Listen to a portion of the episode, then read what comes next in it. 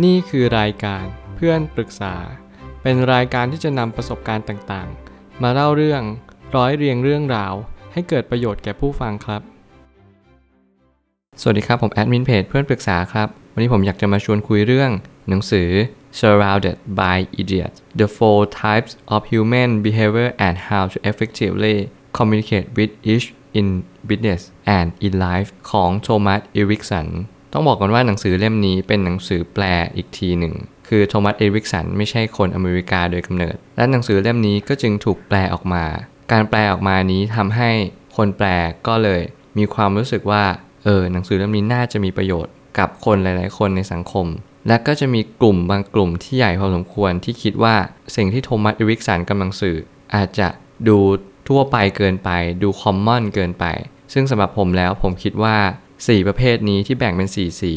อาจจะมีผลกระทบต่อเราและสังคมก็ได้ ถ้าเรากำลังเรียนรู้ในการจัดหมวดหมู่อย่างแท้จริง เราจะรู้เลยว่าคนเราไม่ได้แตกต่างกันมาก มันทำให้เราเห็นภาพอันวงกว้างว่า คนหลายคนที่คิดว่าทุกคนแตกต่างกันอาจจะไม่ใช่ก็ได้ เราอาจจะมีสีที่ผสมกันหลากหลาย แต่ในความจริงก็คือ เราไม่ได้ผสมอะไรกันมากมายเลย ความเป็นจริงมันคือการที่เรา แบ่งแค่สีสีนี่แหละ แต่อาจจะผสมสีอื่นเป็นต้น แล้วเราจะจัดการยังไงกับสังคม มันคือการที่เราเรียนรู้ที่จะรู้จักฝ่ายตรงข้ามอย่างแท้จริง และเกิดกระบวนการรู้จักตัวเองอย่างถ่องแท้ ผมเลยตั้งคำถามขึ้นมาว่า หนังสือที่เกี่ยวกับการจะปรับตัวอย่างไรให้เข้ากับอีกฝ่ายได้อย่างแท้จริง เมื่อไหร่ก็ตามที่เราเรียนรู้สีแต่ละสี คนแต่ละคนในสังคม สิ่งที่คุณจะต้องเรียนรู้ต่อเวลาก็คือ แต่ละคนมีนิสัยหรือมีความคิด ต่อตัวเองหรือต่อคนอื่นอย่างไร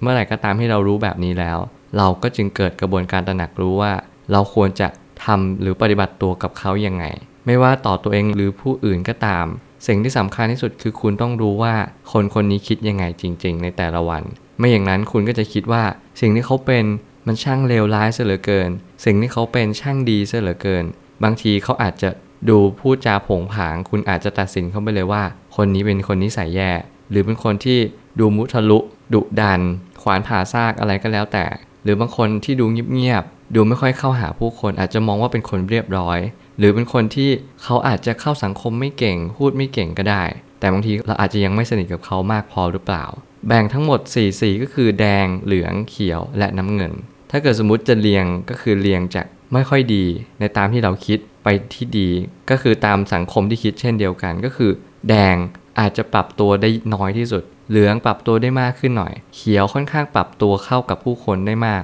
ที่สุด น้ำเงินจริง ๆ ไม่เชิงว่าไม่ปรับตัว แต่เป็นคนที่เลือกปฏิบัติกับผู้คน คือสำหรับผมแล้วผมมองว่าแดงเนี่ยคือเป็นคนตรงๆมากกว่า คนที่เป็นคนสีแดงก็หมายก็ว่ามุทะลุดุดัน ขวานผ่าซากนี่แหละก็คือแดง เหลืองคือค่อนข้างเก็บตัว แต่ก็ยังมีความเป็นแดงคือดูมีความเป็นคนพูดตรง เป็นคนต้องการอะไรก็พูดไปแบบนั้น แต่ถ้าถามว่า ดูต่อต้านแบบชัดเจนไหมก็ไม่ คือประมาณว่าดึงเงียบแล้วกัน คนที่เป็นสีเขียวก็คือคนที่เขาค่อนข้างที่จะรักโลกแล้วกัน สีเขียวเหมือนกับธรรมชาติ เขาดูเหมือนไม่ค่อยมีอะไรเลย ชีวิตค่อนข้างเรียบง่าย แถมเข้าหาง่ายด้วย ใครที่ชวนเขียวไปเที่ยวเขียวก็จะไม่เคยตอบปฏิเสธ แถมยังเป็นคนที่ค่อนข้างที่จะเปิดเผยอย่างแท้จริงด้วยเหมือนจะเป็นคนที่ดูดีที่สุด และสุดท้ายสีน้ำเงินก็หมายถึงว่าคนที่ช่างคิด ช่างขบคิด ช่างวิเคราะห์ มีเหตุผลและตรรกกะมากมาย หมายความว่าคนที่เป็นสีน้ำเงินเนี่ยก็จะเป็นคนที่ลักษณะชอบวางแผน ชอบบริหาร หรือเป็นพวกนักธุรกิจต่างๆ ที่มองถึงผลประโยชน์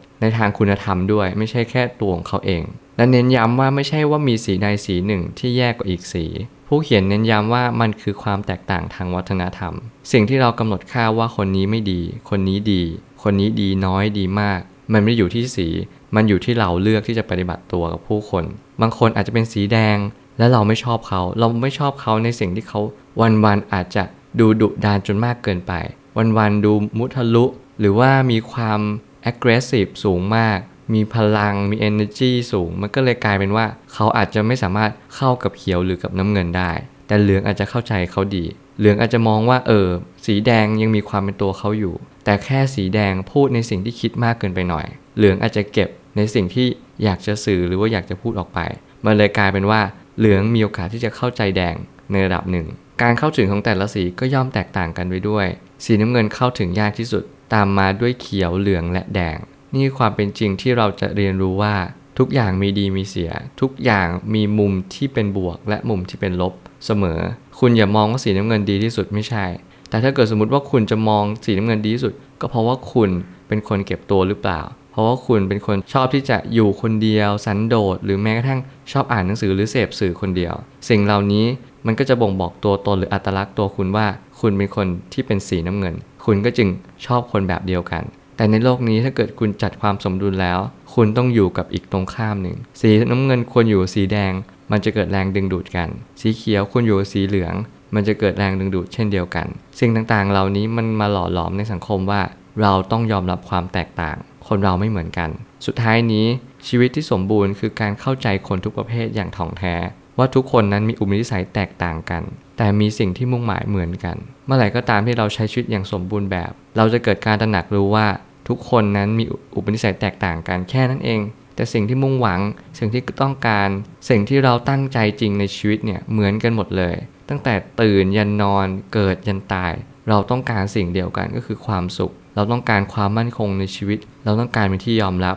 สิ่งต่างๆ เหล่านี้มาบอกกับเราว่า เราจงยอมรับอีกฝ่าย ด้วยความจริงใจแล้วก็เข้าใจเขาว่า นี่คือวัฒนธรรมของเขา นี่คืออุปนิสัยของเขา แต่ละสีแต่ละคน แต่ละเชื้อชาติหรืออะไรก็แล้วแต่ล้วนแต่เหมือนกัน เราคือมนุษย์อย่างที่ผมบอกเสมอในทุกๆพอดแคสต์หนังสือเล่มนี้ย่อมเป็นประโยชน์กับคนที่ไม่เข้าใจอีกฝ่ายหนึ่ง ผมอยากให้ทุกคนลองเลือกที่จะอ่านมันดู ผมเชื่อว่าทุกปัญหาย่อมมีทางออกเสมอ ขอบคุณครับ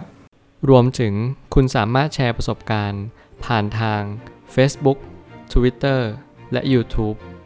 และอย่าลืมติด Hashtag เพื่อนปรึกษาหรือ f r ร e n d t a l k a ด้วยนะครับ